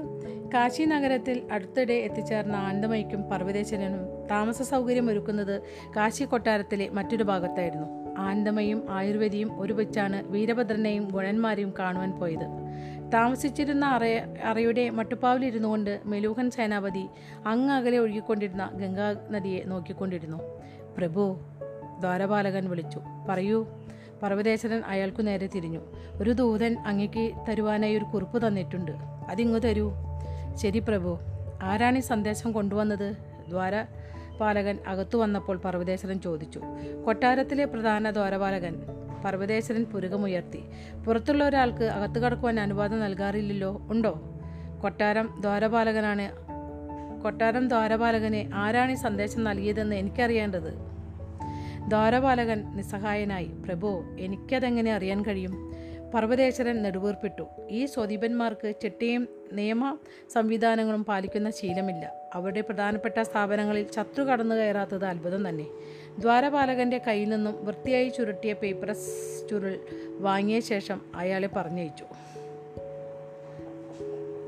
ആ അപ്പം നമ്മൾ മുന്നേ വായിച്ചിട്ടുണ്ടായിരുന്നല്ലോ ഒരു പേപ്പർസ് എന്ന് പറഞ്ഞിട്ട്. അപ്പം നമുക്ക് അതിന്റെ മീനിങ് അറിയില്ലായിരുന്നു. ഇതിപ്പോൾ ഒരു ഒരു ചെടിയുടെ കാര്യം പറഞ്ഞിട്ടുണ്ടായിരുന്നില്ലേ? ആ ചെടിയുടെ തണ്ട് ചെറുതായിട്ട് ഇങ്ങനെ ചീകി എടുത്തിട്ട് അപ്പോൾ അതിൽ ഇങ്ങനെ എഴുതാനും പിന്നെ അതിൽ ചിത്രങ്ങൾ ഒക്കെ ഉണ്ടാക്കാനൊക്കെ പറ്റുന്ന പറ്റുന്ന ഒരു ആ ചെടിയുടെ തണ്ടോ വെള്ളത്തിലിട്ടിട്ട് ഉണക്കി ഒരു ഇസ്തിരി പോലെ അങ്ങനെ ഇടുന്നുണ്ട്. അങ്ങനെ ചെയ്യുമ്പോൾ അത് നമുക്ക് അതിൽ എഴുതാനും എന്താ പറയുക താളിയോല ഗ്രന്ഥങ്ങൾ അത് അതുപോലൊക്കെ ഇല്ലേ? ഓലകളിൽ നമ്മൾ എഴുതാലോ ഓലകൾ നമുക്ക് എഴുതാൻ മാത്രമേ പറ്റുള്ളൂ. പക്ഷേ ഇതിൽ നമുക്ക് ഇഷ്ടപ്പെട്ട ആകൃതി ഇത് ഭയങ്കര ഫ്ലെക്സിബിളാണ് ഇത്. ഏത് വിധത്തിലും മടക്കാനും ചുരുക്കാനും ഒക്കെ പറ്റും. അപ്പോൾ അത് അതിലെഴുതിയിട്ടാവും സന്ദേശം കൊണ്ടുവന്നിട്ടുണ്ടാവുക. ഞാനത് എവിടെയാണെന്ന് കുറേ നേരം ഞാനൊന്ന് ഒന്ന് ഓടിച്ച് വായിച്ചു നോക്കി. പക്ഷേ എനിക്ക് ആ പേപ്പേഴ്സ് എന്നുള്ള ഭാഗം എവിടെയെന്ന് കാണാൻ പറ്റിയിട്ടില്ല. ഇപ്പോൾ മനസ്സിലായി. ദ്വാരപാലകന്റെ കയ്യിൽ നിന്നും വൃത്തിയായി ചുരുട്ടിയ പേപ്പറസ് ചുരുൾ വാങ്ങിയ ശേഷം അയാൾ പറഞ്ഞയച്ചു. ആ മുദ്ര തിരിച്ചറിയുവാൻ പർവതേശ്വരന് സാധിച്ചില്ല. പഴകിയ ജ്യോതിഷ പ്രമാണങ്ങളിൽ കാണുന്നത് പോലുള്ള ഒരു നക്ഷത്ര ചിഹ്നം പർവതേശ്വരൻ തോൾ വെട്ടിച്ച് ആ ചുരുൾ തുറന്നു. അതിലെ അക്ഷരങ്ങൾ അദ്ദേഹത്തെ അത്ഭുതപ്പെടുത്തി. മെലൂഹയിലെ സൈനിക രഹസ്യ സന്ദേശങ്ങളിൽ ഉപയോഗിച്ചിരുന്ന ഗൂഢാക്ഷരങ്ങൾ മുതിർന്ന സൂര്യവംശി സൈനികോദ്യോഗസ്ഥൻ മാത്രം ഉപയോഗിച്ചിരുന്ന ഗൂഢാക്ഷരങ്ങൾ യുദ്ധകാലത്ത് ഉപയോഗിച്ചിരുന്ന ഏറ്റവും രഹസ്യ സ്വഭാവമുള്ള ഗൂഢരൂപങ്ങൾ മറ്റാരെങ്കിലും അത് വായിച്ചിരുന്നെങ്കിൽ അവർക്കത് തനി അസംബന്ധമായി തോന്നുകയുള്ളൂ. പർവതേശ്വര പ്രഭു അങ്ങ് മെലൂഹയോടുള്ള കൂറ് പ്രകടിപ്പിക്കേണ്ട പ്രകടിപ്പിക്കേണ്ട സമയം ഇതാണ്. മൂന്നാം പ്രഹരത്തിന്റെ അവസാനം സങ്കടമോചന ക്ഷേത്രത്തിന് പുറകിലെ ഉദ്യാനത്തിൽ വന്നാൽ എന്നെ കാണാം. ഒറ്റയ്ക്ക് വരിക. പർവതേശ്വരൻ ശ്വാസമടക്കി പിടിച്ചു. ഉൾപ്രേരണയാൽ അദ്ദേഹം ആ വാതിലിന് നേരെ നോക്കി. അദ്ദേഹം ഒറ്റയ്ക്കായിരുന്നു. തന്റെ അരപ്പട്ട അരപ്പട്ടയിലുണ്ടായിരുന്ന ആ മടിശീലയ്ക്ക് അദ്ദേഹം ആ സന്ദേശപത്രം തിരികെ വെച്ചു. ഞാൻ എന്താണ് ചെയ്യേണ്ടതെന്ന് അദ്ദേഹത്തിന് അറിയാമായിരുന്നു ഇത് വേറൊരു ഭാഗമാണിത്. അമ്പലമണികളുടെയും ചണ്ടകളുടെയും പ്രാർത്ഥനകൾ ഉരുവിടുന്ന ഉരുവിടുന്നതിന്റെയും ശബ്ദങ്ങൾ എല്ലാ ദിവസവും രാവിലെ സങ്കടമോചന ക്ഷേത്രത്തിൽ തലയടിച്ചുകൊണ്ടിരുന്നു അങ്ങനെ ഹനുമാൻ സ്വാമിയെ ഉണർത്തിയ ശേഷം ശ്രീരാമസ്വാമിയെ ഉണർത്തുവാൻ ഹനുമാൻ സ്വാമി ചെയ്യുന്നത് ഭക്തർ ഭജന ചൊല്ലി. വിശദമായ ഈ പൂജയ്ക്ക് ശേഷം വിഷ്ണുവിന്റെ ഏഴാമത്തെ അവതാരം ഭക്തർക്ക് ദർശനം നൽകുകയെന്ന ആഹ്ലാദകരമായ കടമ നിർവഹിക്കും. സായാഹ്നത്തിലെ നിശബ്ദത പ്രഭാതത്തിലെ ശബ്ദഘോഷങ്ങൾ കളവാണെന്ന് സൂചിപ്പിക്കും വിധത്തിലുള്ളതായിരുന്നു. ആ സമയത്താണ് പർവതേശ്വരൻ ആ മഹാക്ഷേത്രത്തിലേക്ക് നടന്നു ചെന്നത്. തന്നെ ആരും പിന്തുടരുന്നില്ലെന്ന് പർവതേശ്വരൻ ഉറപ്പുവരുത്തിയിരുന്നു. പിന്നെ അദ്ദേഹം വേഗത്തിൽ ക്ഷേത്രത്തിന് പുറകിലുള്ള ഉദ്യാനത്തിലേക്ക് നടന്നു. ശാന്തനായിരുന്നു ശാന്തമായിരുന്നു അവിടെ. അവിടെ ഏറ്റവും അറ്റത്തുള്ള ഒരു മരത്തിനടുത്തെത്തിയ പർവതേശ്വരൻ അതിൽ ചാരിയിരുന്നു. സുഖം തന്നെയല്ലേ സേനാപതി? സൗമ്യവും ഭവ്യവുമായ ഒരു ശബ്ദം ചോദിച്ചു. പർവതേശ്വരൻ മുഖമുയർത്തി. താങ്കളെ കാണുകയാണെങ്കിൽ അത് കൂടുതൽ സുഖം നൽകും. അങ്ങ് ഒറ്റയ്ക്കാണോ? ഒറ്റയ്ക്കല്ലായിരുന്നുവെങ്കിൽ ഞാനിവിടെ വരില്ലായിരുന്നു. പിന്നെ കുറച്ചു നേരത്തേക്ക് നിശബ്ദതയായിരുന്നു. പർവതേശ്വരൻ പോകാനായി എഴുന്നേറ്റു. താങ്കൾ ശരിയായ മെലൂഹക്കാരനാണെങ്കിൽ മെലൂഹക്കാർ നുണ പറയുകയില്ലെന്ന് അങ്ങേക്കറിയാം. പോകാൻ വരട്ടെ. നിഴലുകൾക്കിടയിൽ നിന്ന് പുറത്തേക്ക് വന്നുകൊണ്ട് ഭൃഗു പറഞ്ഞു. പർവതേശ്വരൻ സ്തബ്ധനായി പോയി. അദ്ദേഹം ആ സപ്തർഷി ഉത്തരാധികാരിയെ തിരിച്ചറിഞ്ഞു. കടുത്ത സ്വാധീനം ചെലുത്തിയിരുന്ന ആളായിരുന്നുവെങ്കിലും മെലൂഹിയുടെ പ്രവർത്തനങ്ങളിൽ ഭൃഗു ഒരിക്കലും ഇടപെടാറില്ലായിരുന്നുവെന്ന് പർവതേശ്വരൻ അറിയാമായിരുന്നു. ഈ ഭൗതിക ലോകത്തിലെ ലൗകിക കാര്യങ്ങളിൽ ഭൃഗുവിന് ഇടപെടാൻ സാധിക്കുമെന്ന് കണ്ടപ്പോൾ അദ്ദേഹത്തിന് അത് വിശ്വസിക്കുവാൻ പ്രയാസം തോന്നി. താങ്കളെ നേരിൽ കാണുന്നതിന് വേണ്ടി വലിയൊരു അപകടമാണ് ഞാൻ ഏറ്റെടുക്കുന്നത്. ഭൃഗു പുഞ്ചിരിച്ചു. താങ്കൾ ഒറ്റയ്ക്കാണെന്ന് എനിക്ക് ഉറപ്പുവരുത്തേണ്ടതുണ്ടായിരുന്നു മഹർഷിജി അങ്ങ് എന്താണിവിടെ? ആ മഹാമുനിയെ താണുമണങ്ങിക്കൊണ്ട് പർവതേശ്വരൻ ചോദിച്ചു. ഞാൻ എന്റെ കടമ നിർവഹിക്കുന്നു. താങ്കൾ താങ്കളുടെ കടമ ചെയ്യുന്നതുപോലെ. പക്ഷേ താങ്കൾ ഒരിക്കലും ലൗകിക കാര്യങ്ങളിൽ ഇടപെടാറില്ല. ഞാൻ ഇടപെട്ടിട്ടുണ്ട് ഭൃഗു പറഞ്ഞു. പക്ഷേ അപൂർവ സന്ദർഭങ്ങളിൽ മാത്രം. ഇത് അങ്ങനെയുള്ളൊരു സന്ദർഭമാണ്. പർവതേശ്വരൻ നിർശബ്ദത പാലിച്ചു. അപ്പോൾ ഭൃഗു യഥാർത്ഥ നേതാവാണ്. പഞ്ചവടിയുടെ പുറത്തു വെച്ച് ആരോരും അറിയാതെ ശിവന്റെ യാത്രാസംഘത്തെ ആക്രമിക്കുവാൻ പോലും മെലൂഹയുടെയും അയോധ്യയുടെയും സംയുക്ത നാവികസേനയെ അയച്ചത് ഇദ്ദേഹമാണ്. ഭൃഗുവിനോടുള്ള പർവതേശ്വരന്റെ ബഹുമാനം വെടിഞ്ഞു. ഈ മഹാമുനി അപ്പോൾ മനുഷ്യനായിരുന്നു. താങ്കൾ എന്താണ് ചെയ്യേണ്ടതെന്ന് താങ്കൾക്കറിയാം ഭൃഗു പറഞ്ഞു. താങ്കളുടെ മാതൃഭൂമിയെ ആക്രമിക്കുന്നതിനായി ആ വ്യാജ നീലകണ്ഠനെ പിന്തുണക്കുകയില്ലെന്ന് എനിക്കറിയാം. പർവതേശ്വരൻ ദേഷ്യം കൊണ്ട് വിറച്ചു. ശിവഭഗവാൻ വ്യാജനല്ല. ശ്രീരാമദേവനു ശേഷം ഈ ഭൂതലത്തിലൂടെ നടന്ന പുരുഷോത്തമനാണ് അദ്ദേഹം. സ്തബ്ധനായി ഭൃഗു ഒരടി പുറകോട്ട് നീങ്ങി. ഒരുപക്ഷെ ഞാൻ പറഞ്ഞത് തെറ്റായിരിക്കാം. ഒരുപക്ഷെ ഞാൻ വിചാരിച്ച അത്രത്തോളം താങ്കൾ മെലുകയെ സ്നേഹിക്കുന്നുണ്ടാവില്ല. ഭൃഗു മഹർഷേ മെലുഹയ്ക്ക് വേണ്ടി ഞാൻ മരിക്കും പർവതേശ്വരൻ പറഞ്ഞു. കാരണം അതെന്റെ കടമയാണ്. പക്ഷേ ഞാൻ നീലകണ്ഠസ്വാമിയെ തള്ളിപ്പറയുമെന്ന് താങ്കൾ വിചാരിക്കരുത്. എനിക്ക് ദൈവമാണ് അദ്ദേഹം. വർദ്ധിച്ച അത്ഭുതത്തോടെ ഭൃഗു മുഖം ചൊളിച്ചു. അദ്ദേഹം പർവതേശ്വരന്റെ കണ്ണുകളിലേക്ക് നോക്കി. പൊതുവെ സംയമനം പാലിക്കുന്ന സന്യാസിയുടെ വായ് നേരിയ തോതിൽ പിളർന്നു. താൻ ചിന്തിക്കുന്ന കാര്യങ്ങൾ തുറന്നു പറയുന്ന ഒരു അപൂർവ മനുഷ്യനെയാണ് താൻ നോക്കിക്കാണുന്നതെന്ന് ഭൃഗുവിന് മനസ്സിലായി. ഭൃഗുവിന്റെ സ്വരം ആദരവിന്റെ സ്വരമായി. മഹാനായ സേനാപതിക്ക് എന്റെ ക്ഷമാപണം. താങ്കളുടെ കീർത്തി ന്യായയുക്തമാണെന്ന് എനിക്ക് മനസ്സിലാവുന്നു. ഞാൻ താങ്കളെ തെറ്റിദ്ധരിച്ചു. ചിലപ്പോൾ ഈ ലോകത്തിന്റെ കപട സ്വഭാവം വളരെ ആത്മാർത്ഥത നിറഞ്ഞ ഒരു മനുഷ്യനെ മനസ്സിലാക്കുന്നതിന് നമുക്ക് പ്രതിബന്ധമായി തീർന്നു. പർവതേശ്വരൻ മൗനം പാലിച്ചു. അങ്ങ് മെലൂഹയ്ക്ക് വേണ്ടി പോരാടുമോ? ഭൃഗു ചോദിച്ചു. എന്റെ അവസാനം വരെ അവസാന ശ്വാസം വരെ പർവതേശ്വരൻ മന്ത്രിച്ചു പക്ഷേ ശ്രീരാമദേവന്റെ നിയമങ്ങൾക്കനുസൃതമായേ ഞാൻ പോരാടുകയുള്ളൂ. തീർച്ചയായും ഞങ്ങൾ യുദ്ധ നിയമങ്ങൾ ലംഘിക്കുകയില്ല. ഭൃഗു നിശബ്ദം തലയാട്ടി. മഹർഷിജി പർവതേശ്വരൻ പറഞ്ഞു അങ്ങും മെലൂഹയിലേക്ക് മടങ്ങണമെന്നാണ് ഞാൻ ഉദ്ദേശിക്കുന്നത്. ആഴ്ചകൾക്കകം ഞാൻ അവിടെ എത്തിക്കൊള്ളാം. ഇവിടെ എങ്ങനെ തുടരുന്നത് ബുദ്ധിയല്ല സേനാപതി ഭൃഗു പറഞ്ഞു. താങ്കൾക്ക് എന്തെങ്കിലും സംഭവിക്കുകയാണെങ്കിൽ മെരൂഹയ്ക്ക് അത് ഗുരുതരമായ പ്രത്യാഘാതമാണ് ഉണ്ടാക്കുക. താങ്കളുടെ സൈന്യത്തിന് മികച്ചൊരു മേധാവി വേണം. ഭഗവാന്റെ അനുമതിയില്ലാതെ എനിക്കിവിടം വിട്ടുപോരാനാവില്ല. താൻ അത് ശരിയായി കേട്ടില്ലെന്ന് ഭൃഗുവിന് തോന്നി. എന്ത്? പോകുന്നതിന് മുമ്പ് നീലകണ്ഠ അനുമതി വാങ്ങണമെന്നാണോ താങ്കൾ പറഞ്ഞത്? വ്യാജ നീലകണ്ഠൻ എന്ന് പറയാതിരിക്കുവാൻ അദ്ദേഹം പ്രത്യേകം ശ്രദ്ധിച്ചു. അതെ പർവതേശൻ പ്രതിവചിച്ചു. പക്ഷേ അയാൾ എന്തുകൊണ്ട് താങ്കളെ പോകാൻ അയാൾ എന്തുകൊണ്ട് താങ്കളെ പോകാൻ അനുവദിക്കണം? അദ്ദേഹം അനുവദിക്കുമോ എന്ന് എനിക്കറിയില്ല. പക്ഷേ അദ്ദേഹത്തിന്റെ അനുമതിയില്ലാതെ ഇവിടെ നിന്ന് പോകാൻ കഴിയില്ലെന്ന് മാത്രം എനിക്കറിയാം. ഭൃഗു ശ്രദ്ധാപൂർവം പറഞ്ഞു ഹേ പർവതേശ്വര അങ്ങ് സാഹചര്യത്തിന്റെ ഗൗരവം മനസ്സിലാക്കിയെന്ന് എനിക്ക് തോന്നുന്നില്ല. നീലകണ്ഠന്റെ ശത്രുക്കളെയാണ് താങ്കൾ നയിക്കാൻ പോകുന്നതെന്ന് പറഞ്ഞാൽ അയാൾ താങ്കളെ കൊല്ലും. ഇല്ല അദ്ദേഹം അങ്ങനെ ചെയ്യില്ല. അദ്ദേഹം അങ്ങനെ ചെയ്താൽ അതെന്റെ വിധിയായിരിക്കും. ഞാൻ ഈ പറയുന്നത് മര്യാദകേടാണെങ്കിൽ ക്ഷമിക്കുക. താങ്കൾ ഈ ചെയ്യുന്നത് മൂഢത്വമാണ്. അല്ല അങ്ങനെയല്ല. ഒരു ഭക്തൻ തന്റെ സ്വാമിയെ വിട്ടുപോകുമ്പോൾ ചെയ്യേണ്ടത് ചെയ്യേണ്ടത് പ്രകാരമാണ് എന്നാൽ ഭൃഗുമഹർഷേ ശിവഭഗവാനെ നേരിൽ കാണാത്തത് കൊണ്ടാണ് അങ്ങേക്ക് ഇങ്ങനെയൊക്കെ തോന്നുന്നത്. അദ്ദേഹത്തിന്റെ അനുചരന്മാർ ഭയം മൂലമല്ല അദ്ദേഹത്തെ പിന്തുടരുന്നത്. അവരുടെ ജീവിതത്തിൽ ഏറ്റവും അധികം പ്രചോദനം നിറയ്ക്കുന്ന സാന്നിധ്യമായതുകൊണ്ടാണ് ശിവനെ അവർ പിന്തുടരുന്നത്. എന്റെ വിധി മൂലം എനിക്ക് അദ്ദേഹത്തിന്റെ എതിർപക്ഷത്ത് നിലയുറപ്പിക്കേണ്ടതായി വരും. അതെന്റെ ഹൃദയം തകർക്കുന്നു. ഞാൻ ചെയ്യേണ്ടത് എന്താണോ? അത് ചെയ്യുവാനായി അദ്ദേഹം എനിക്ക് അദ്ദേഹത്തിന്റെ അനുവാദം അനുവാദവും അനുഗ്രഹവും വേണം. ഞാൻ ഒന്നുകൂടെ വായിക്കാം. ഞാൻ ചെയ്യേണ്ടത് എന്താണോ അത് ചെയ്യുവാനായി എനിക്ക് അദ്ദേഹത്തിന്റെ അനുവാദവും അനുഗ്രഹവും വേണം. ഭൃഗുവിന്റെ സാവധാനത്തിലുള്ള തലയാട്ടൽ അദ്ദേഹത്തിന്റെ ഉള്ളിലുള്ള പക കൊണ്ടുള്ള ബഹുമാനത്തിന്റെ ചെറിയൊരു അംശം പ്രകടമാക്കുന്നതായിരുന്നു. ഇത്തരത്തിലുള്ള കൂറ് പ്രചോദിപ്പിക്കണമെങ്കിൽ നീലകണ്ഠൻ വിശേഷി വിശേഷപ്പെട്ട വിധത്തിലുള്ള ഒരാളായിരിക്കണം. മഹർഷിജി അദ്ദേഹം വിശേഷപ്പെട്ട മനുഷ്യനല്ല. ജീവിക്കുന്ന ദൈവമാണ് അദ്ദേഹം. അപ്പോൾ നമ്മുടെ ഈ രണ്ടാമത്തെ അധ്യായം ഇവിടെ അവസാനിച്ചിരിക്കുകയാണ്. എനിക്ക് തോന്നുന്നു ഇത് രണ്ട് അധ്യായം ഒന്നിച്ച് വായിച്ചു കഴിഞ്ഞാൽ നിങ്ങൾക്ക് ബോറായിരിക്കും അല്ലേ? ഈ രണ്ട് ഒരുപാട് നേരം കേൾക്കാനായിട്ട് ഇരിക്കണ്ടേ? കുറച്ചാകുമ്പോൾ നിങ്ങൾക്കും നല്ലത് ആണ് തോന്നുന്നു. അപ്പോൾ അടുത്ത പ്രാവശ്യം തൊട്ടിട്ട് ഞാൻ ഓരോ അധ്യായം വായിച്ച് തരാം. അല്ലെങ്കിൽ ഒരുപാട് സമയം കൂടുതലാണ്. എനിക്കാണെങ്കിൽ ഇങ്ങനെ വായിച്ചിട്ട്